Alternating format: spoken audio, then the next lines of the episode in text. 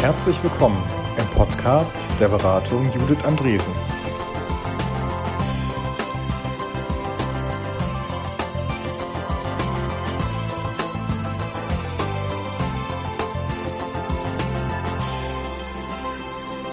Selbstorganisation im Homeoffice. Und darüber sprechen heute Julia Schmidt und Ann-Kathrin Kühn.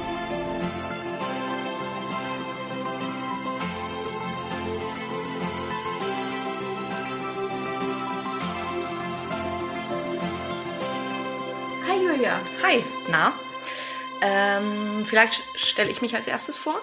Dann das stellst du dich kurz vor. Ja. Und dann wissen alle, mit wem sie es zu tun haben. Genau, äh, ich bin Julia Schmidt. ich bin äh, Agile Coach, Schrägstrich Organisationsentwicklerin, Schrägstrich Projektcoach. Äh, ich weiß es auch nicht so genau. Bei der Beratung Judith Andresen äh, seit dem Jahr 2013. Hab vorher äh, als Selbstständige äh, im Bereich IT-Projektmanagement, IT-Projektleitung gearbeitet. Ähm, habe da agile Methoden kennengelernt, mich irgendwie äh, als Product Owner versucht und viel Anforderungen priorisiert, geschrieben, äh, Projekte geleitet, umgesetzt, zusammen mit unterschiedlichen Teams. Genau, und seit sechs Jahren äh, begleite ich jetzt für die Beratung Judith Andresen ähm, Unternehmen der unterschiedlichsten Branchen, vom Start-up bis zum Großkonzern, äh, in irgendeiner Form der Organisationsentwicklung. Also es geht so um Verbesserung der Zusammenarbeit, äh, Feedback-Kultur, Prozesse optimieren und das eben immer als Coach und äh, nicht als Beratung, ne? äh, sondern immer im Sinne von der Experte für das Problem ist auch der Experte für die Lösung.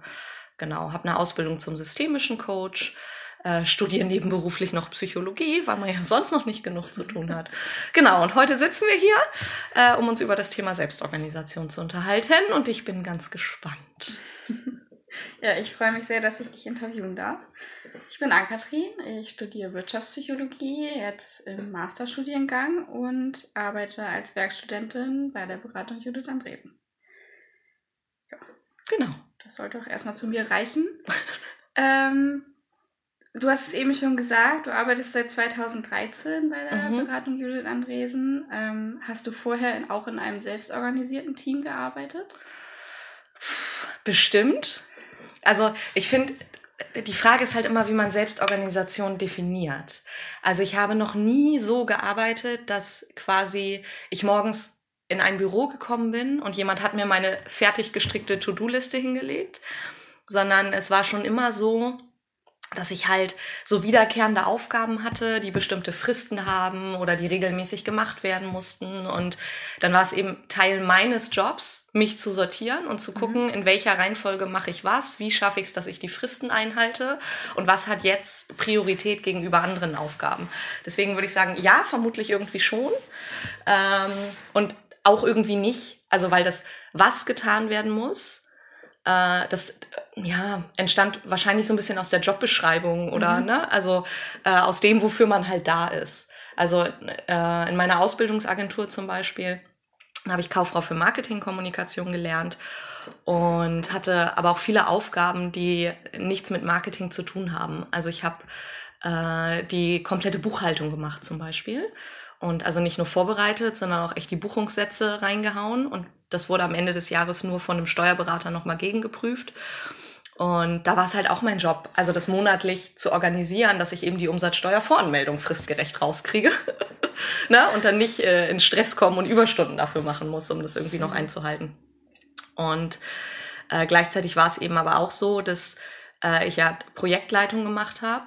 Und da ist das Was dann nicht so klar, sondern ähm, man muss halt selber gucken, wo steht das Projekt gerade, was sind jetzt die nächsten Schritte, mhm. ne, worum muss ich mich kümmern, wofür, also wofür muss ich sorgen, was getan wird, sozusagen. Und ähm, ja, da ist das Was gar nicht so straff, ne? sondern das muss man sich auch so ein bisschen selber finden, zusätzlich mhm. zur Selbstorganisation.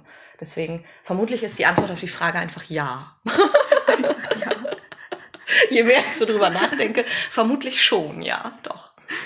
Und kannst du sagen, dass es äh, jetzt bei der Beratung Judith Andresen mehr äh, Richtung Selbstorganisation geht und vielleicht irgendwie einen Unterschied sagen zu deinem früheren Job? Mhm.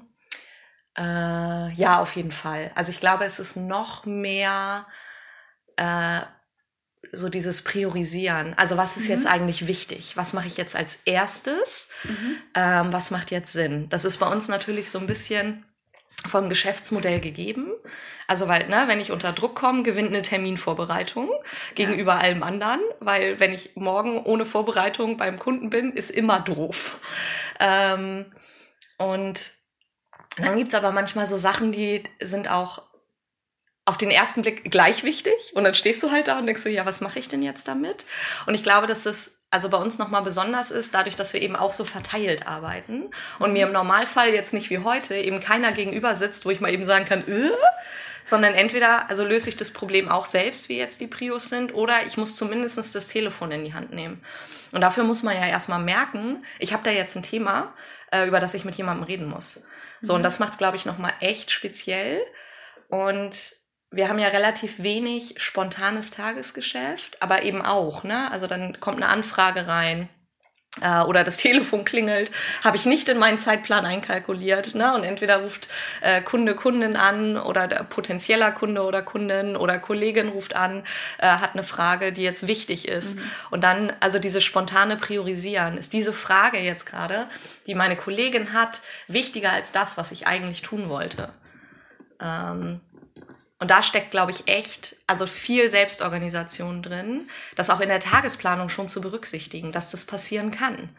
Ne? Und wenn ich meinen Tag auf acht Stunden komplett ausplane und jede Minute ist schon durchgetaktet, äh, dann komme ich natürlich richtig unter Stress, wenn dann das Telefon klingelt und Ann-Kathrin ruft an und sagt, äh, Hilfe.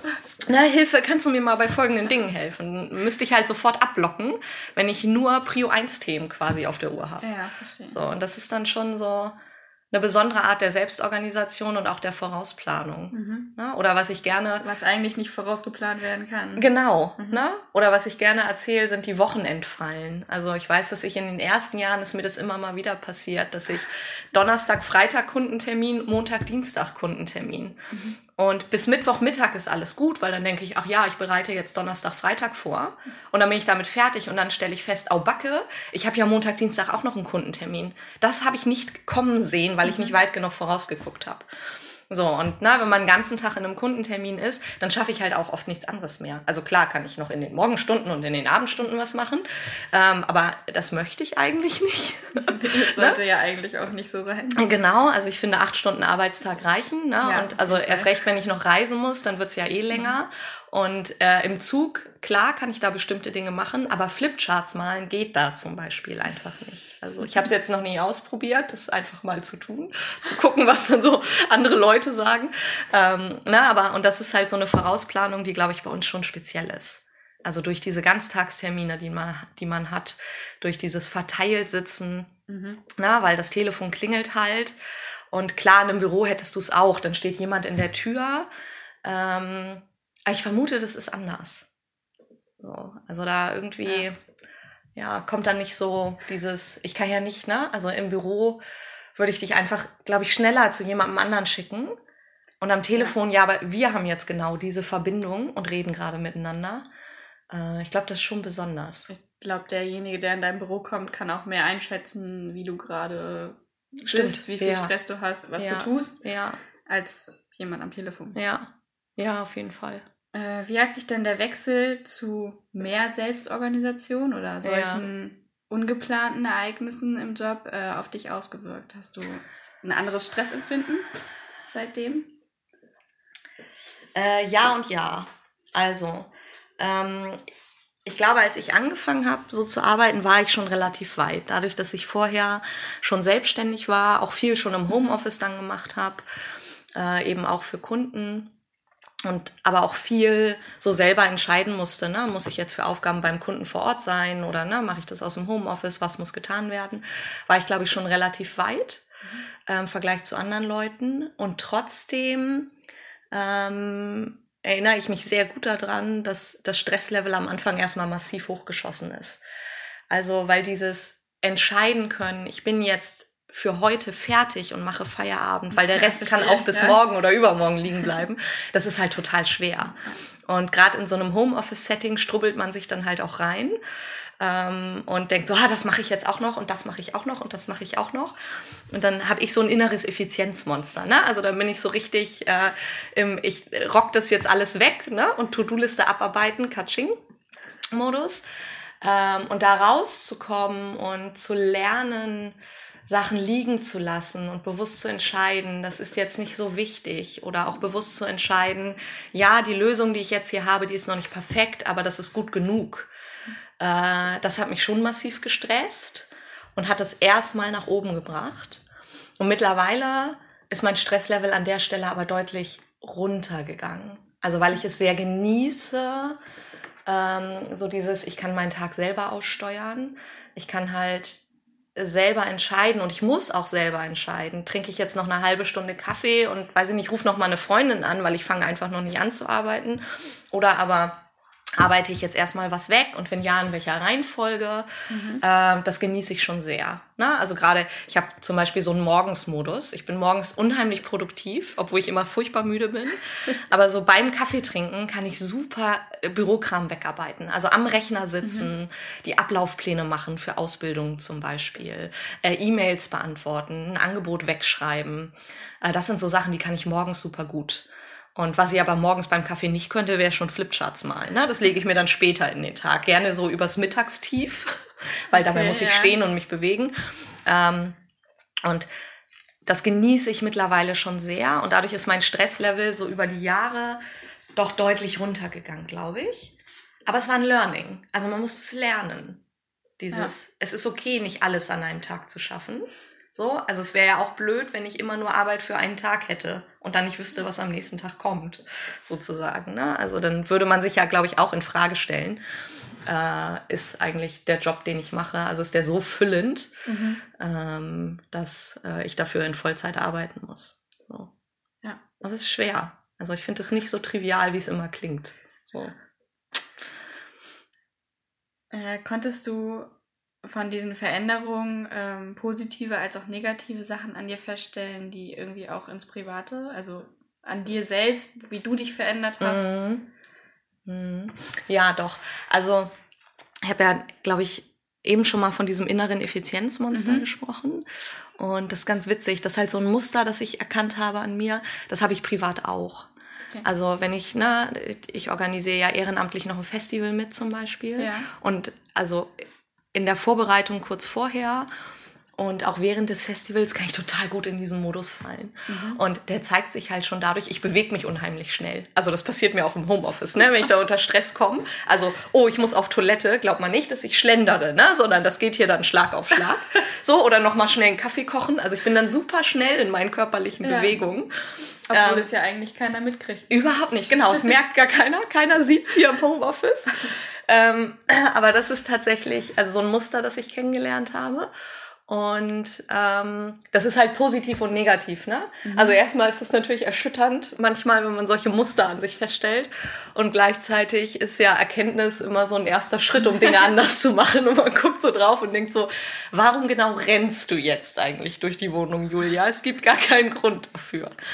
Und das wiederum öffnet halt Türen für Dinge, ne? Also so rauszukriegen, was brauche ich eigentlich, um gut runterzufahren? Was brauche ich eigentlich, um äh, trotz hoher Arbeitslast entspannt zu sein und da gelassen drauf zu gucken zu können? Mhm. Was braucht es, um äh, trotzdem weiterhin Geduld zu haben vielleicht? Also ne, gerade im Coaching wenn ich so denke, Mensch, das muss doch alles hier viel schneller gehen, mhm. äh, sowohl beim, bei unseren äh, Kunden und Kundinnen als auch teamintern, ne, wenn es da um eine Teamentwicklung geht oder wenn Leute neu ins Team kommen zum Beispiel. Und so dieses über sich lernen, was brauche ich, damit es mir trotzdem gut geht, auch wenn wir eine hohe Arbeitslast mhm. haben. Ähm, das ist halt super anstrengend, aber ich werte das total positiv. Also die Chance zu haben, das rauszubekommen, weil einem das echt so eine innere Ruhe gibt, ohne mhm. jetzt so esoterisch klingen zu wollen. Ne? Aber so dieses, ja, die Liste ist lang. Schauen wir mal, wie viel noch übrig ist am Ende des mhm. Tages. Ich mache jetzt die wichtigsten Dinge zuerst. Und das ist für mich so das größte Learning. Ja. Und zieht sich auch ins Private, ne? Also es zieht sich in die Festivalorganisation, das zieht ja. sich in äh, Freizeitstress, ne? Also so drei Leute wollen sich heute mit dir treffen. Oh Gott, wie kriege ich das organisiert, ne? Oder dann es ist ja auch nicht so, dass ich mich in der Freizeit langweile, ne? sondern ne, ich studiere noch nebenbei, dann gehe ich regelmäßig bouldern, äh, ich habe das Pony ne? und das dann alles unter einen Hut zu kriegen und kein schlechtes Gewissen zu haben, wenn halt mhm. an einem Tag einfach nicht alles geht. Ähm, das also tatsächlich ist für mich sowas, das hat, hat sich, glaube ich, durch den Job und diese Selbstorganisation im Job angekündigt. Also da klar zu kriegen, dass mir das manchmal Probleme macht mhm. und dann die Chance zu haben, Sachen anders zu machen und diese Gelassenheit zu entwickeln. Das ist für mich so eine ganz positive Entwicklung an der Stelle. Ja. Die ohne, glaube ich, nicht gekommen wäre. Das heißt, du konntest mehr über dich lernen mhm. in diesem Job als ja. äh, in einem anderen, starreren Konstrukt. Ja, ja, total. Auf jeden Fall. Ich glaube, in einem starreren Konstrukt wäre, also hätte ich das nicht so in der Breite und Tiefe über mich gelernt. Okay. So, das ist schon ein Unterschied. Mhm. Ähm, in Deutschland ist inzwischen die Anzahl an psychischen Erkrankungen von, aufgrund von Stress oder Überbelastung deutlich gestiegen. Ähm, woran liegt das deiner Meinung nach? Glaubst du, da gibt es einen Zusammenhang? Äh, sowas mag ich immer nicht. Ich gucke mir gerne wissenschaftliche Studien zu solchen Themen an, weil ich glaube, mein Glaube spielt da keine große Rolle.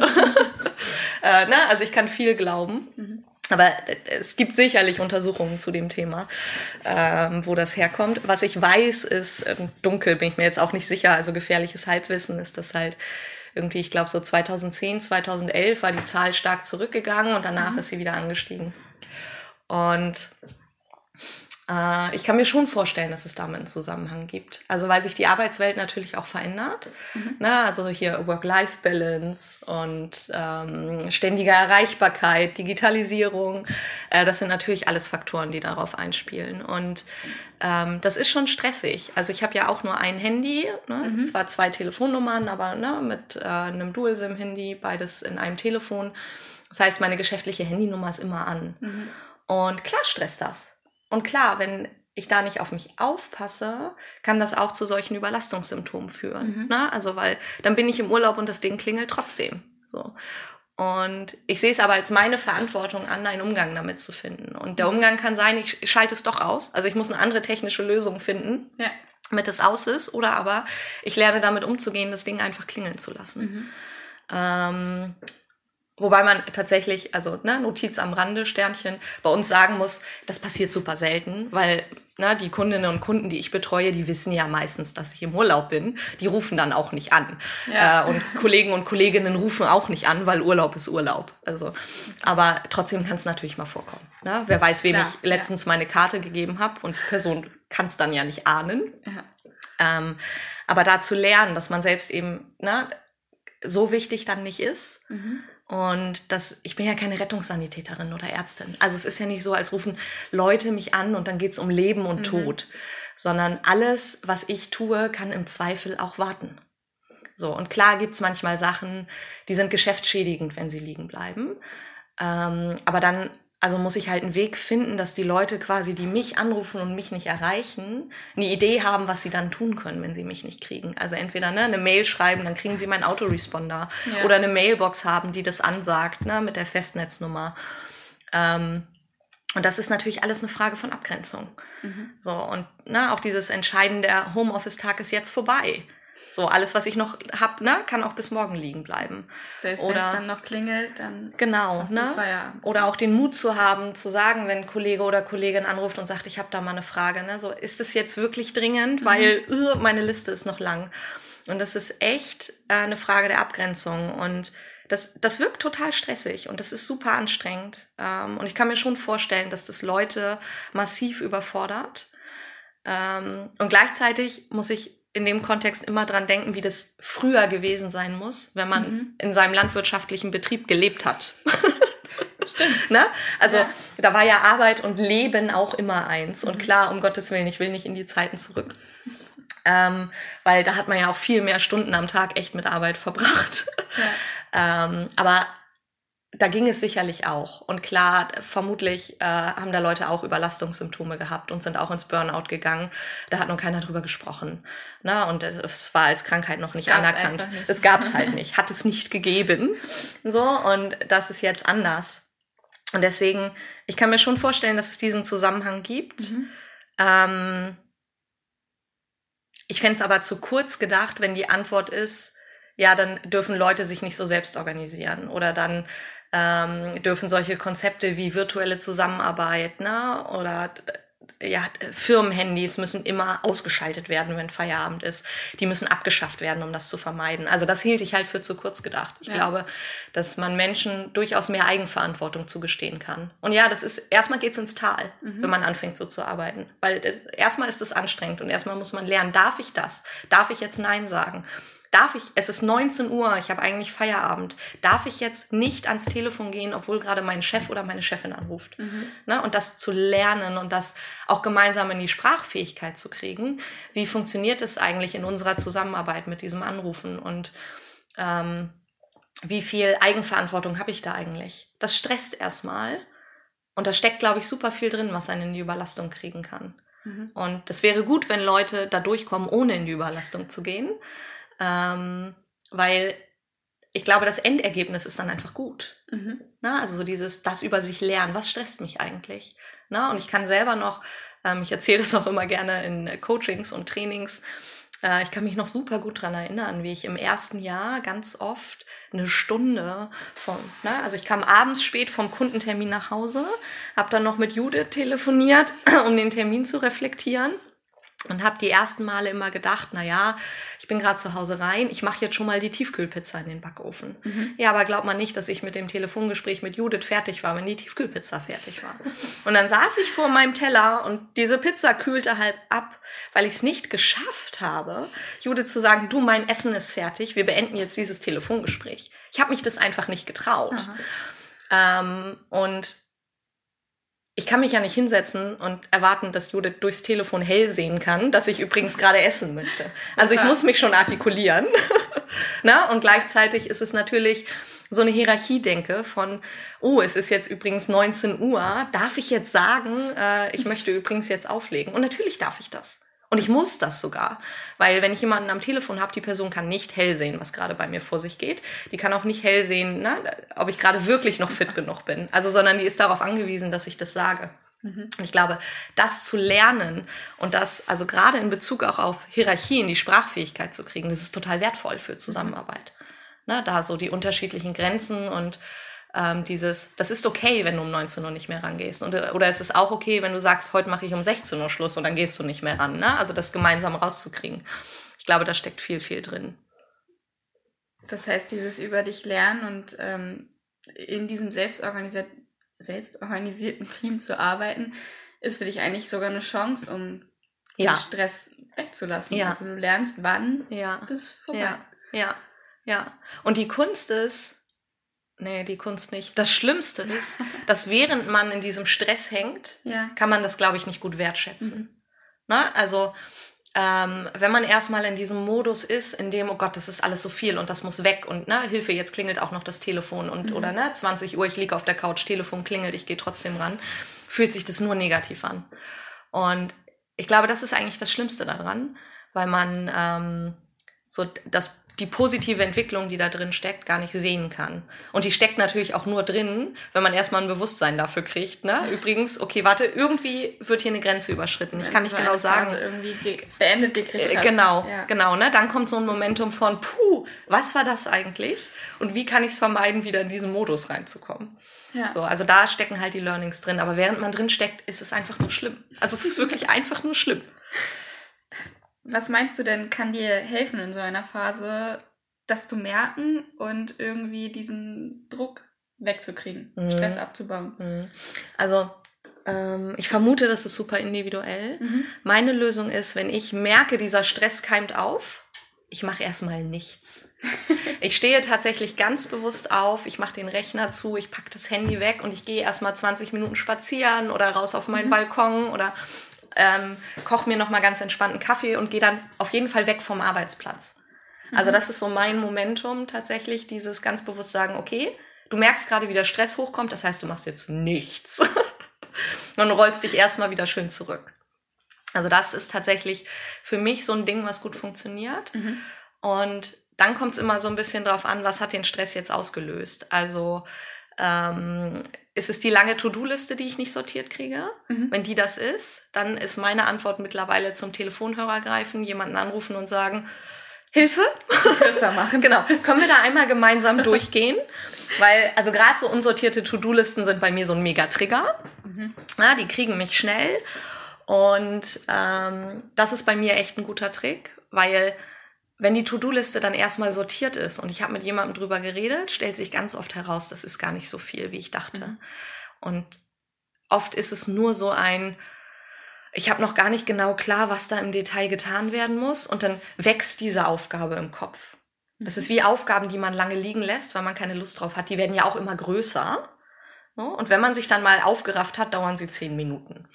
Und das funktioniert bei mir tatsächlich sehr, sehr gut. Aber erster Schritt ist immer dieses Nichtstun. Mhm. Und das fällt einem super schwer. Also gerade wenn man so denkt, aber ich habe ja so viel zu tun und das ist alles wichtig und ich muss jetzt. Ich mache dann erstmal nichts. Und ich lege im Zweifel auch auf. Also ähm, intern können wir da offen drüber reden. Na, also dann sage ich, ich brauche mal den Moment nichts tun, ich muss mich kurz ja. sortieren, das geht. Wenn ich jetzt natürlich Kunden oder Kundinnen dran habe, äh, schwierig.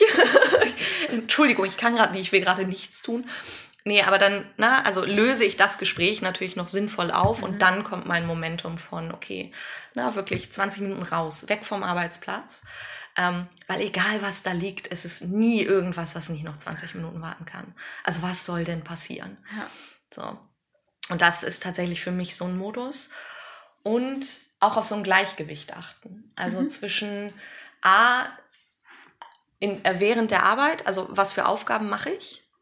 Da brauche ich persönlich viel Abwechslung. Mhm. Also wenn ich immer das Gleiche mache, keimt in mir auch so ein Stress auf. Ähm, also ich muss immer einen guten Switch kriegen und auch das Gleichgewicht zwischen ich arbeite und jetzt habe ich bewusst Feierabend. Also wirklich dieses Grenze ziehen und zu sagen, nö, ich bin jetzt raus. Und ich bin jetzt raus heißt, ich gucke nicht mehr in die Mails, ich gucke nicht mehr in den Chat, ich gehe auch nicht ans Telefon, ne, so, sondern ich habe jetzt bewusst frei. Und meine freie Zeit besteht zum Beispiel auch ganz viel aus äh, handyfreien Zeiten. Mhm. So, es ist einfach auch viel meinen Hobbys geschuldet. Also, ne, wenn ich auf dem Pferd sitze. Pferd ist Telefonieren schlecht. Keine Chance. Ne, wenn ich beim Bouldern bin, ist das Handy im Spind angeschlossen. Also, mhm. ne, dann ist das halt einfach weg, zwei Stunden, äh, und kommt gar nicht mit. Äh, wenn ich äh, am Felsen bouldern bin, also da bin ich ja meistens sogar im Urlaub, aber ähm, selbst im Urlaub mache ich das so. Ne? Also das Handy ist dann halt in irgendeiner Tasche. Ja. Weil, also was soll denn passieren? Ne? Und ich habe halt den Nicht-Stören-Modus, kennen wir alle. Mhm. Und den habe ich halt so eingerichtet, dass wenn zum Beispiel äh, mich jemand aus dem Stall anruft, ähm, dann klingelt es trotzdem. Mhm. Ne? Und das gibt mir so die Sicherheit, wenn wirklich dramatische Dinge passieren sollten, ähm, dann bin ich erreichbar. Und Leute aus dem Stall rufen mich tatsächlich nur an, wenn was Dramatisches ja. ist im Normalfall. So, äh, das ist bei uns so die Regel, weil ne, jeder Pferdebesitzer weiß, wenn jemand aus dem Stall anruft, um Gottes Willen, ich fahr schon mal los, äh, mhm. ist der Tierarzt schon verständigt. Ja, und das ist tatsächlich so handyfreie Zeiten. Also das äh, in der Freizeit ist tatsächlich für mich äh, auch noch so ein Hilfsmittel. Ja. Ich würde nochmal auf die Frage, gibt es einen Zusammenhang zwischen Anstieg von Folgeerkrankungen von Stress, also mhm. zum Beispiel Burnout, und ähm, Anstieg von agilen Arbeitsweisen? Also sind die. Ne? Auf die Gefahr hin, dass ich mich wiederhole. Ja. Ich vertraue gerne wissenschaftlichen Studien. Ja, aber ja, also kann ich mir schon vorstellen. Mhm. Also erstmal ist das Stress. Also A, der erste Stress ist ja schon, ähm, es geht ja immer um eine Veränderung. Also wenn agile Arbeitsweisen neu eingeführt werden, ist mhm. es für Menschen eine Veränderung. Und Veränderungen sind erstmal Stress. Punkt. Und das kann positiver Stress sein, weil sich Leute mhm. darauf freuen und sagen, ey, na, hier, wir können was rocken, wir können was lernen, wir können unsere Zusammenarbeit verbessern oder wir können diese ganzen Man müsste mal Themen endlich anpacken. Ähm, oder der Stress kann natürlich auch negativ sein, weil warum verändern wir uns gerade? Warum verändert sich das Unternehmen? Steht mein Job eigentlich auf der Kippe? Ähm, werde ich aus langjährigen Teamzusammenstellungen rausgerissen und in neue gesetzt? Na? ähm, verliere ich da Beziehungen auf der Arbeit? Ähm, was passiert eigentlich mit Karriereentwicklung? Also, ne, wie, wie kriege ich meinen Status weiterhin? Das sind ja alles negative Stressfaktoren, die mhm. verletzt mhm. werden können. Also, ne, wenn da irgendwie die Motivatoren und Werte nicht mehr bedient werden plötzlich. Und das kann total kippen. Und genauso ist es stressig, wenn man plötzlich seine To-Dos transparent machen muss, was ja ganz viel in agilen Methoden steckt. Ne? Ja. Also so dieses, mach die Sachen transparent. Äh, das ist für viele natürlich äh, total nachvollziehbar, wie ich finde. Mhm. Äh, erstmal super kritisch. Also, weil warum muss ich jetzt eine Liste schreiben und sagen, folgende Dinge habe ich gestern getan? Na, glaubt hier einer, ich würde meine Arbeitszeit nicht sinnvoll nutzen? Und den kann ich total verstehen. Also den kann ich halt super verstehen. So dieses, ne, wird mir eigentlich unterstellt, ich würde Sachen nicht machen oder wird mir unterstellt, ich priorisiere nicht richtig, wird mir unterstellt, ich mache das nicht gut genug oder warum eigentlich müssen wir plötzlich drüber reden. Und äh, das ist auf jeden Fall negativer Stress mhm. für viele.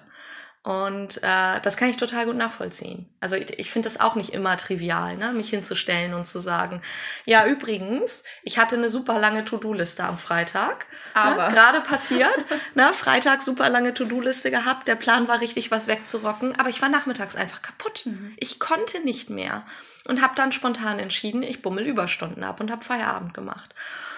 Und das ist nicht immer einfach. Also solche Entscheidungen transparent zu machen und zu sagen, Leute, es geht halt nicht. Mhm. Also klar, ich kann jetzt weiterarbeiten, aber ich brauche gerade dreimal so lange wie sonst, weil ich bin müde, mein Schlafrhythmus ist noch im Urlaub, ne, ich habe Kopfweh, so es geht nicht. Und auch sich das selbst einzugestehen. Also ne, selbst sich einzugestehen und sich das zu erlauben, solche Grenzen zu haben und zu sagen, okay, ich weiß, wenn ich jetzt um 15 Uhr Feierabend mache statt um 18 Uhr, macht es meinen Montag nicht besser. Ähm, aber das ist jetzt das, was ich brauche. Und die kommenden Probleme werde ich halt nächste Woche schon lösen. Ähm, das ist auch Stress. Also ich finde es total stressig, diese Entscheidung zu treffen. Ne, ist es jetzt wirklich so schlimm, dass ich nicht weitermachen kann? ähm, oder sind die Sachen so wichtig, dass ich sie heute noch machen muss? Ähm, das ist ja keine triviale Frage. Mhm. Ähm, und das hat ja auch Auswirkungen. Also es ist ja wie so ein Zugfahrplan. Ne? Wenn ein Zug Verspätung hat, dann zieht sich das einfach durch. Mhm. Ne? Ich habe am Freitag die Flipcharts äh, für Ende dieser Woche noch nicht gemalt. Das heißt, das muss ich jetzt heute oder morgen hinkriegen. Heute oder morgen wollte ich aber eigentlich schon Flipcharts für die Woche draufmalen. Ne? Also ja. das äh, zerstört natürlich so einen ganzen Ablauf. Ähm, und es ist stressig. Das ist auf jeden Fall stressig. So, und ich kann mir schon vorstellen, also dass das gerade in agilen Arbeitsweisen, ne, die diese Transparenz fordern, mhm. die die Selbstorganisation von Teams fordern, dass das total viel von den Leuten will. Mhm. Und gerade in Teams, also dieses Vertrauen zu haben, alle machen Dinge nach bestem Wissen und Gewissen. Ich kann mich darauf verlassen, dass Sachen erledigt werden, also dieses verlässliche Vertrauen. Mhm. Und dann noch die Ebene drunter, äh, das verletzliche Vertrauen. Also so dieses, ich kann sagen, ich kann gerade nicht mehr und es wird nicht gegen mich verwendet im Anschluss. So, sondern ne, dass alle können das nehmen und können das anerkennen und sagen, okay, dann ist das so und wir werden gemeinsam einen Weg finden, ähm, wie sich dann die To-Dos neu zurechtruckeln. Ich das glaub, ist das, halt schon mega. Das passt auch schon zur nächsten Frage. Ja. Welche Tools ähm, findest du, können einem selbstorganisierten Team helfen, weniger Stress gemeinsam zu haben. Uh, du hast eben schon gesagt, ähm, das verletzliche Vertrauen. Ja. Fallen dir da noch mehr ein? Genau, genau. Also verletzliches Vertrauen ist ja kein Tool in dem Sinne, ne? sondern harte Arbeit. Ja. äh, sich ein Team zu schaffen, in dem das geht. Mhm. Ähm, also, was wir zum Beispiel ja machen, ist, wir arbeiten super intensiv mit Trello. Mhm. Und für mich gilt immer so ein bisschen die Regel, was nicht im Trello steht, habe ich nicht zu tun. Und klar gibt es so Kleinkram-To-Dos, ne? Also wie Mails beantworten und so. Da schreibe ich jetzt keine Trellos für, sondern mhm. das ist halt so ein Daily Doing morgens als erstes. Ähm, aber ich versuche schon tatsächlich alle To-Dos, die irgendwie länger als 15 Minuten sind, da reinzukriegen. Mhm. Und ich habe ich weiß, als ich mal äh, echt Stress hatte mit der Selbstorganisation, habe ich angefangen, mit der Eisenhower-Matrix zu priorisieren. Mhm. Da hatte ich äh, in meiner Wohnung ähm, Pinnwandpapier an der Wand hängen. Das hatte ich mir ganz hübsch gemalt mit den vier Quadranten, ne? also wichtig und dringend. Äh, und habe dann echt mit Post-its immer meine To-Dos da rein sortiert. Und da habe ich nicht zwischen Arbeits- und Privat-To-Dos getrennt, weil mhm. was halt spannend war, war, das hatte ich auch in der Supervision sogar am Wickel, war, dass ich äh, mit den Arbeits-To-Dos, die habe ich alle weggekriegt, aber war halt im Effizienzmodus. Und was dann hinten runterfiel, war so der Haushalt zum Beispiel. ja, und das äußerte sich dann in so abstrusen Dingen wie, ich habe es wochenlang nicht geschafft, äh, ins Futterhaus zu fahren, um den großen Sack Katzenfutter zu kaufen, sondern habe immer, wenn ich im Supermarkt war, den kleinen mitgenommen, der halt viel teurer ist auf Dauer ja. und auch viel mehr Müll macht. Ne? Und ich muss viel häufiger Katzenfutter kaufen, aber ich habe es nicht geschafft, die zwei Kilometer weiter zu fahren und den großen zu kaufen. So. Und ähm, das waren dann halt so alles To-Dos, die ich da äh, gesammelt habe. Mhm. Und ich habe mir gleichzeitig noch äh, Getting Things Done zunutze gemacht. Also ne, die Regeln, schreibe alle To-Dos erstmal auf, habe dann Eisenhower zum Priorisieren benutzt und die magische Regel, und die nutze ich bis heute, die Zwei-Minuten-Regel. Also To-Dos, mhm. die nicht länger dauern als zwei Minuten, schreibe ich auf keine Liste, sondern die mache ich einfach sofort. Und ich glaube, da steckt echt ein Zauber drin, ähm, weil das habe ich mittlerweile jetzt über die Jahre perfektioniert, dass ich da wirklich super konsequent bin. Mhm. Also wenn ich merke, ich schreibe auf eine To-Do-Liste ein To-Do und denke so, ja, okay, das sind drei Klicks oder ne, da müssen drei Worte geändert werden. In der Zeit wäre es so. schon, In der Zeit wäre es schon gemacht und dann mache ich es halt auch ja. sofort, weil dann ist das schon mal weg. Mhm. Ähm, und da steckt für mich massiv Magie drin. Das hilft super. Und ähm, ja, es ist es tatsächlich. Ich versuche To-Dos klein zu kriegen. Also ne, in einzelne Schritte zu denken und ähm, dann so viel es geht für mich transparent zu machen. So, ich bin halt auch großer Checklisten-Fan. Ne? Also so, ich hake Sachen gerne ab. Wenn ich irgendwie am Wochenende viel zu tun habe, so, ne, sei es Dinge für die Uni machen, einkaufen, Wäsche waschen, ne, so äh, alles, was man halt so tun muss. Ich arbeite super gerne mit Checklisten. Und dann liegt halt ein Post-it auf meinem Esstisch, ne, da steht dann Pflanzen gießen, Waschmaschine anmachen, Spülmaschine ausräumen, äh, Toilette putzen, also keine Ahnung. Und ich hake die Dinger gerne ab. Also es macht mich total froh. Und ich habe halt dann so Langläufer-To-Dos, ne? also so irgendwann mal, weil es gerade mhm. nicht, nicht wichtig und ist auch gerade nicht dringend, aber die würden mich glücklich machen, wenn ich sie täte. Und äh, genauso eben kurzfristige Sachen, die müssen halt heute. Ne? Also sowas, wenn ich nicht einkaufen gehe, habe ich nichts zu essen. Also so relativ einfach äh, das Konstrukt. Und dann gibt's aber so Sachen wie ne, Schublade vom Wohnzimmerschrank aufräumen. Ja, ist halt nice to have. Ähm, aber ist jetzt nicht das Wichtigste, was mhm. gerade oben aufliegt. Und diese Nice-to-Have-Dinger, die baue ich dann immer so zwischendrin ein, weil die machen mich halt glücklich. Also das sind so die Dinger, wenn man die abhaken kann, huh, da sprühen die Endorphine. So, und so mache ich es auf der Arbeit halt auch. Also ja. man hat ja manchmal auch so Langläufer-To-Dos. Ne? Also wir haben ja diese äh, Karteikarten für unsere Flipcharts mit mhm. den Übungen und den Vorlagen. Und da zum Beispiel ähm, sind immer mal wieder Optimierungen dran zu machen. Das ist so ein Langläufer-To-Do, ähm, weil das ist schon wichtig. Aber es gewinnt halt, äh, verliert immer gegen das Tagesgeschäft. Ne? Also Termin für morgen vorbereiten oder die Aktualisierung machen. Termin für morgen Verstehe. vorbereiten gewinnt, aus logischen Gründen. Und ich versuche aber bewusst, solche Sachen dann wenigstens eine davon immer mal zwischendurch zu machen, mhm. weil das einfach total glücklich macht, wenn so ein Langläufer-To-Do weggeht. Und es belastet total, wenn es lange da liegt. Mhm. Ähm, also so, ne, Trello-Karten beziehungsweise To-Dos auf Checklisten, die einfach ewig da sind, finde ich massiv belastend. Mhm. Und da würde ich mich halt auch immer fragen, muss man die wirklich machen? Also wenn die ein halbes Jahr liegen und keiner fasst sie an, was genau ist daran jetzt wichtig oder dringend? Also warum, warum liegen die da? Oder kann man sie nicht doch wegwerfen und verlässt sich darauf, dass die Sachen, die wichtig sind, irgendwann wiederkommen? Mhm. So, und wenn es eben doch wichtig ist, dann sollte man anfangen, sich das in kleinen Happen immer mit einzuplanen. Ne? Und wenn es einmal pro Woche ein kleines To-Do ist, das eine Viertelstunde dauert. Also das finde ich so mega hilfreich. Also weil man dann das Gefühl hat, es passiert trotzdem was und es ist kein Stillstand. Mhm. Und in dem Moment, wo Stillstand möglich ist, würde ich mich halt immer fragen, ist das echt ein To-Do?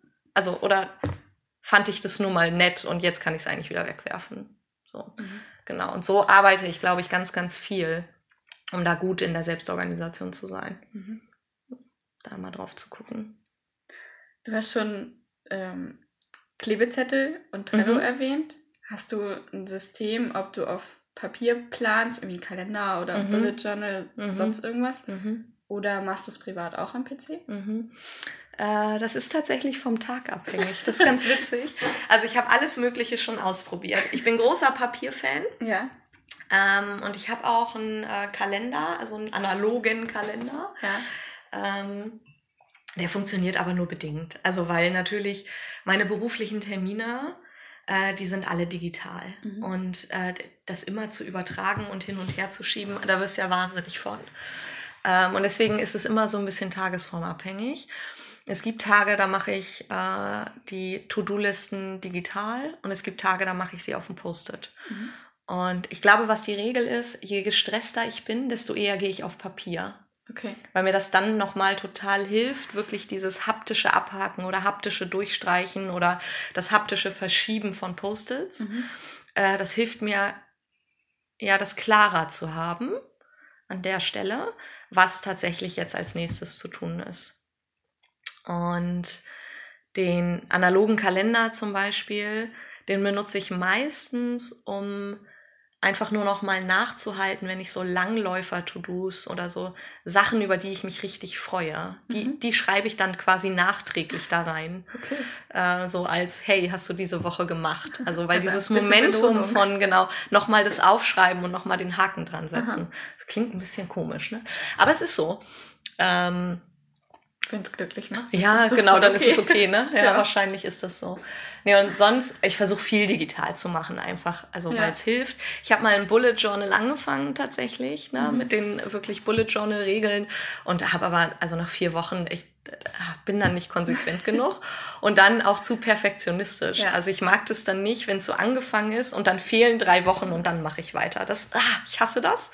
Dann muss ich wieder bei Null anfangen, brauche ein neues Notizbuch und so. Ähm, und es scheint mir auf Dauer irgendwie nicht so richtig schön, alle vier Wochen ein neues Notizbuch zu kaufen dafür. Äh, deswegen muss ich mir, glaube ich, eingestehen, dass es einfach nicht funktioniert. Ähm, und deswegen ist es echt tagesformabhängig. Mhm. Also, okay. das, aber je mehr es ist, desto eher gehe ich auf Papier, ja. weil ich das nochmal, also es strukturiert mich einfach besser, das so vor Augen zu haben, so ganz konkret. Äh, arbeitest du dann auch mit Zielen, sowohl persönlich als auch klar im beruflichen gibt es immer irgendwelche Ziele oder auch Firmenziele, mhm. aber schreibst du dir die irgendwie auf oder planst damit, was als nächstes getan werden muss? Mm, jein, würde ich sagen. Also nicht im Sinne von, dass ich mir ähm, jetzt so bewusst überlege, wie ist eigentlich der Zustand in der Zukunft und mhm. den formuliere ich dann aus. Ne? Was ja ne, ein Ziel ist ja ein Zustand in der Zukunft, der sich positiv vom heutigen unterscheidet. Ja. Äh, das mache ich nicht. Aber was ich schon mache, ist, dass ich To-Dos sehr klar abgrenze mhm. und halt sehr klar sage, wann das fertig ist. Also ähm, sowas wie Flipcharts malen ist jetzt relativ simpel, ne? aber mhm. es ist halt fertig, wenn die Flipcharts für diesen einen Termin äh, gemalt sind. Oder ähm, privat wäre es halt sowas ne, für die Uni. Da sind halt Sachen fertig, wenn ich zum Beispiel ein Lernskript durchgearbeitet habe oder mhm. eine Hausarbeit geschrieben habe. Und da kann es auch mal sein, dass ich dann mit Zeiten arbeite. Also eher sowas mache wie, na, heute sitze ich drei Stunden an der Hausarbeit, weil mhm. gerade noch gar nicht absehbar ist, wie aufwendig wird die eigentlich. Also das Ziel ist ne? es dann drei Stunden genau. daran zu arbeiten. Mhm. Genau, und dass ich so dann den Switch kriege. Ähm, genau, und das sind, glaube ich, so meine Formen von Zielen. Also entweder den Happen so klein zu machen, dass er für mich greifbar ist und ich mhm. weiß, da kriege ich genau an dieses To-Do kriege ich einen Haken dran und ich weiß quasi, was sind die Akzeptanzkriterien für den Haken. Ne? Jetzt darf ich ihn machen. Ähm, und, oder aber ich arbeite mit so Zeitkontingenten, wenn ich noch kein gutes Gefühl habe, mhm. ähm, wie lange das jetzt dauert. Ja, ich glaube, das ist es eher. Und so auf lange Sicht, also gibt es schon, dass ich mit so Zielen arbeite. Ne? Also in der Uni zum Beispiel, dass ich eine Idee davon habe, wann möchte ich eigentlich welches Modul mhm. abgeschlossen mhm. haben. Ja. Ne? Also wann will ich welche Hausarbeit abgegeben haben, um einen Haken an dieses Modul zu kriegen. Äh, das mache ich dann schon. Ähm, und da steckt natürlich auch immer mit drin, es geht ja nicht nur darum, eine Hausarbeit abzugeben, sondern ich möchte ja auch eine gute Bewertung zurückbekommen. Also ne, da auch die Qualität zu halten. Ich glaube, sonst könnte ich die schnell durcharbeiten. Ja. Ähm, das mache ich halt schon. Und ich überlege gerade, ob ich das im Beruflichen noch konkreter mache. Ähm ja, aber ich glaube, da ist es einfach äh, durch unser Geschäft so bedingt, mhm. dass halt die Aufgaben, die wir tendenziell ja machen in der Vor- und Nachbereitung, die sind ja obvious oder kompliziert, ne? Also die kannst du mit Checklisten abarbeiten oder machst dir halt einen Plan und dengelst den durch. Mhm. Und dadurch ergibt sich das schon. Und Coaching selber ist natürlich überhaupt nicht obvious oder complicated, aber äh, es ist halt auch nicht planbar. Also klar habe ich eine Idee davon, sonst könnte ich mich ja auch nicht vorbereiten, was ich beim Kunden mache. Ähm, aber ich kann ja nicht inhaltliche Ziele für den Termin setzen. Mhm. Also klar, ich habe eine Idee davon, ne? Sowas wie, okay, ich, morgen fahre ich zu einem Zielraum-Workshop, na, dann weiß ich schon, am Ende des Tages wäre es gut, wenn der Zielraum da ist. Ja. Na, und wenn die die ersten Schritte klar haben, was sie jetzt als nächstes tun. Äh, und wenn der Arbeitsprozess steht. Klar, ne, ist das inhaltliche, inhaltliches Ziel für den Termin, aber was genau da am Ende rauskommt und ob das ähm, wirklich so machbar ist, das weiß ich halt erst, wenn ich da bin. Also da können ja Störungen auftreten, auf die ich keinen Einfluss habe. Und ich kann mir auch nicht vornehmen, wie deren Zielraum aussieht. Also wenn ich das täte, wäre ich alles andere als ein Coach. ähm, und von daher ist es da, glaube ich, nicht so wahnsinnig gut machbar, ähm, so dass es da ein bisschen wegfällt. Aber was ich, ja, was ich mir schon natürlich überlege, ist, was ist Ziel des Termins? Ne? Was soll am Ende rauskommen? Äh, was wäre meine Vorstellung davon, was man an diesem einen Tag schafft? Mhm. Ähm, aber das kann sich halt immer noch mal ändern, weil man ja nie weiß, also wie gut funktioniert meine Aufgabenstellung? Ne? Muss ich sie noch anpassen? Habe ich dann die richtige Idee, die irgendwie mit den Leuten connected, also die sie gut nehmen können? Gibt es vielleicht äh, Konflikte, die aufgetreten sind, während ich nicht da war, von denen ich nichts weiß, ähm, die erstmal gelöst werden müssen, damit ne, die wieder arbeitsfähig sind. Das sind ja alles Sachen, ähm, die kann ich im Zweifel äh, nicht einplanen, sondern also dann muss ich halt vor Ort agieren. Mhm. So. Ja, und ich glaube, das sind so die Formen der Ziele im Arbeitsalltag. Ne? Also, dass man sich schon überlegt, was soll am Ende des Tages eigentlich mhm. da rauskommen. Also alles andere wäre ja unprofessionell, würde ich sagen.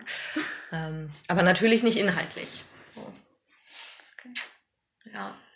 Äh, ich würde dann zum Schluss gerne nochmal auf deine Zeitplanung eingehen. Also, ah, ja. Wie planst du deinen Tag und findest für dich raus, wie lange du eigentlich für irgendwelche Aufgaben brauchst? Hm, gute Frage.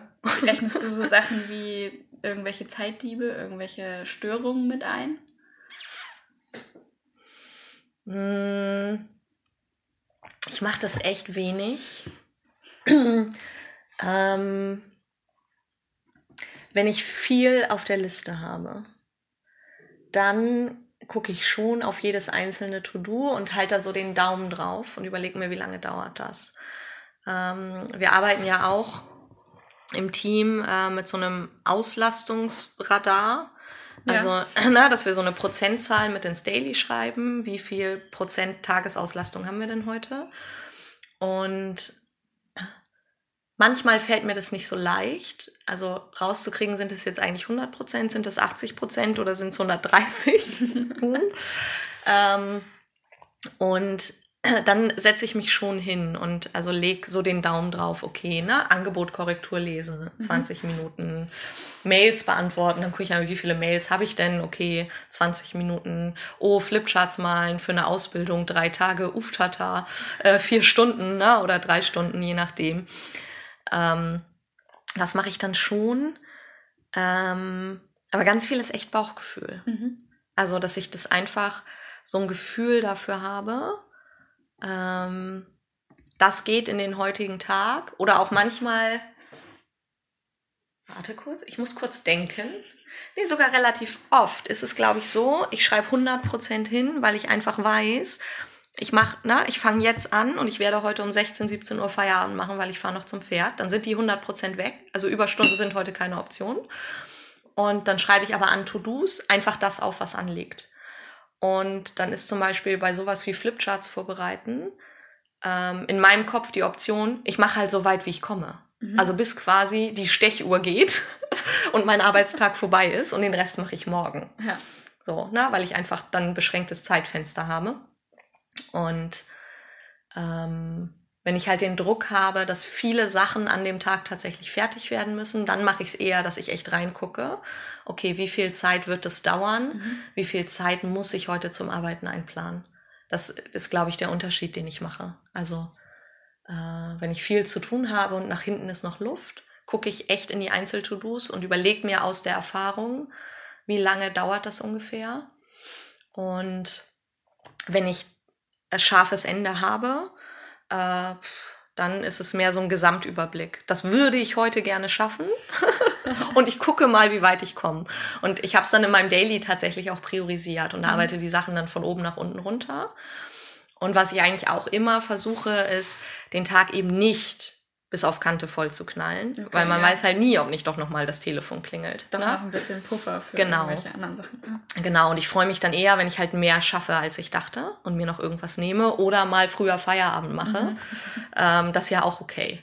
Na, ne? und das entscheide ich dann spontan. Ich glaube, das ist so ein bisschen ähm, der Unterschied, wie ich da rangehe. Was ganz spannend ist, bei so Haushaltsdingen plane ich Zeiten total konkret. Aber das ist auch so eine Motivationsfrage, glaube ich. Also weil eine mich das, Stunde und ich bin durch. Ja, genau. Also ne, weil wenn man so denkt, oh, das muss ich jetzt alles machen. Ja. Und wenn man dann aber sich überlegt, okay, aber Spülmaschine ausräumen, fünf Minuten. Mhm. Und dann am Ende zusammenrechnet und bei der einen Stunde rauskommt, dann ist das so, okay, geil, eine Stunde packe ich. Ja. Ne, und fühlt sich nicht mehr so groß okay. an. da mache ich es echt konkreter. Ja. Überprüfst du dein Bauchgefühl, wenn du sagst, 20 Minuten für mhm eine Korrektur, mhm. überprüfst du am Ende, ob du wirklich so viel gebraucht hast, um dann später zu wissen, ob du es anders einschätzen musst oder mhm. nicht im Detail. Ähm, also was ich schon mache, ist, dass ich die Tagesauslastung mittracke. Mhm. Also wenn ich 100% gesagt habe, dann gucke ich am Ende des Tages, wie viele Stunden habe ich denn tatsächlich gearbeitet. Okay. So, also da mache ich schon einen Vergleich. Ähm, aber auf Einzel-To-Dos track ich es tatsächlich gar nicht. Also auf den gesamten Tag, ja, genau. aber auf die einzelnen ja. Dinge. Ja. Ich glaube, ich mache das unbewusst auf Einzel-To-Dos. Mhm. Also mir fällt schon auf, wenn ich bei irgendwas gedacht habe, das dauert eine halbe Stunde und dann explodiert oh, das plötzlich. Ist mehr geworden, ja. Genau. Ähm, aber dazu muss ich natürlich auch sagen, ich habe den Luxus, ich mache das halt jetzt auch schon ein paar Jahre. Mhm. Das heißt, meine Bauchgefühle sind oft relativ gut. Ich Erfahrung. genau. Ne? Also, und mir fällt es gerade schwer, mich zu erinnern, äh, wie das gewesen ist. Aber ich weiß, dass ich in der Anfangszeit echt gestruggelt habe. Mhm. Äh, gerade in der Anfangszeit, äh, als ich in Teilzeit für Beratung Judith Andresen gearbeitet habe und nebenbei noch selbstständig war, habe ich echt gestruggelt, äh, die unterschiedlichen To-Dos an einem Tag gut zu sortieren und mich nicht tot zu arbeiten und auch gleichzeitig zu gucken, dass nicht zu viele Sachen hinten runterfallen und mhm. dieses den Fokus auch zu halten. Also ich habe dann viel so Kontextwechsel gemacht, was natürlich völlig absurd war. Ne? Also ja. dann hat mein BJA-Telefon geklingelt, bin ich daran gegangen, obwohl ich gerade für einen anderen Kunden was gemacht habe. Und da bin ich total wahnsinnig von geworden, allein schon vom Zeitentracking. Also, ne, weil äh, bei BJA Arbeitsstunden aufschreiben, ja. damit ich dann okay. nicht zu viele Überstunden mache, Selbstständigkeit Arbeitsstunden aufschreiben, damit ich am Ende des Monats das Richtige in Rechnung stelle. Mhm. Und da wirst du halt total wahnsinnig, wenn du plötzlich anfängst, mit so 10 Minuten Zeitfenstern zu arbeiten. Ja. Und da weiß ich, da hatte ich am Anfang echt Schwierigkeiten mit. Und äh, das hat eine ganze Weile gebraucht, für mich da gute Regeln zu finden, dass mir das halt nicht mehr so passiert. Mhm. So. Aber mittlerweile gucke ich echt nicht mehr auf Einzel-To-Dos, wie lange die gebraucht haben. Okay. So. Also es sei denn, mir fällt bewusst auf, huch, das dauert länger, als ich gedacht hatte. Also wenn so ein Ding explodiert und ne, plötzlich Sachen auftreten, mit denen man nicht gerechnet hat, äh, dann mache ich das schon. Aber das mache ich nicht mehr. Witzig ist, ähm, ich habe mal mit einer Kollegin Flipcharts im Zug vergessen. ähm, es war ein agiles Basistraining äh, und ich glaube, das sind so 40 Flipcharts oder so. Ja. Und die haben wir beim Aussteigen halt liegen gelassen. Naja, die waren weg. Und wir hatten halt, ich glaube, eine halbe Stunde ungefähr, bis der Termin anfing. Und äh, ich habe erstmal gelacht. Die Kollegin war ein bisschen panisch, weil sie dachte, um Gottes Willen, was machen wir denn jetzt? Wir hatten halt das große Glück, wir waren in so einem Coworking Space, äh, den der Kunde gemietet hatte. Und da konnte ich dann Flipchart-Papier kaufen. Und da habe ich mich halt hingestellt und habe gemalt. Und da habe ich tatsächlich das erste Mal bewusst danach auf die Uhr geguckt ähm, wie lange habe ich dafür jetzt gebraucht und ist dann auch runtergerechnet und bin halt mhm. rausgekommen bei, okay, anderthalb Minuten pro Flipchart-Seite. Wow. ähm, und das hat mir total geholfen, mich zu entspannen mhm. in Bezug auf Flipchart-Vorbereitung, weil das fühlt sich immer wie so ein Riesenklopper an. Und in Wirklichkeit dauert das gar nicht so lange. Also vor allem, klar, am Anfang, ne, also alle, die das hören, macht euch keine ja. Sorgen. Das dauert am Anfang ewig, ne, man verschwendet viel Papier, findet alles hässlich, gar keine Frage. Ähm, aber je länger man das macht, desto schneller wird man da. Und äh, ich weiß noch, also dass diese Erkenntnis von, ich kann ein agiles Basistraining nachmalen in einer halben Stunde, bevor der Termin anfängt, äh, die hat mich echt, also total beruhigt. Mhm. Dass ich so dachte, ja, okay, das, es ging. Na, und klar waren die Flipcharts nicht so schön wie die, die vorbereitet waren, aber sie waren gut genug. Und der Kunde hat es nicht bemängelt. Na, also so, für den war es immer noch total fein. Ähm, und das war so ein Tracking, das mir total geholfen hat. Und ähm, gerade bei Flipcharts malen hilft es, also wenn man so perfektionistisch veranlagt ist wie ich, was Malen angeht, mhm. kann ich nur allen raten, da hilft es tatsächlich, sich auch Zeitlimits zu setzen. Okay. Also das habe ich am Anfang viel gemacht, zu sagen, okay, du bereitest jetzt was vor und du hast dafür jetzt anderthalb Stunden Zeit. So, deal with it. Na, du musst am Ende 20 Seiten raushaben.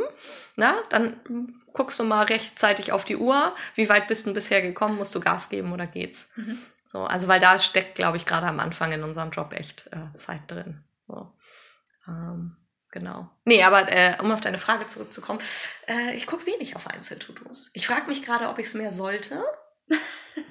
aber wenn ich da keinen Schmerz habe, muss ich wohl auch nichts anders machen. Und ich glaube, ich habe da keinen Schmerz. Schön.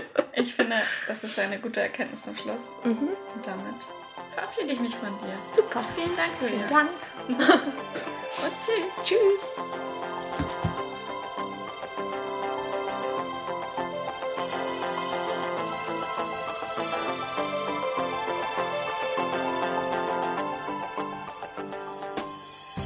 In Hamburg sagt man Tschüss. Auf Wiederhören im Podcast der Beratung Judith Andresen. Ihr findet alle Folgen unter judithandresen.com/audio.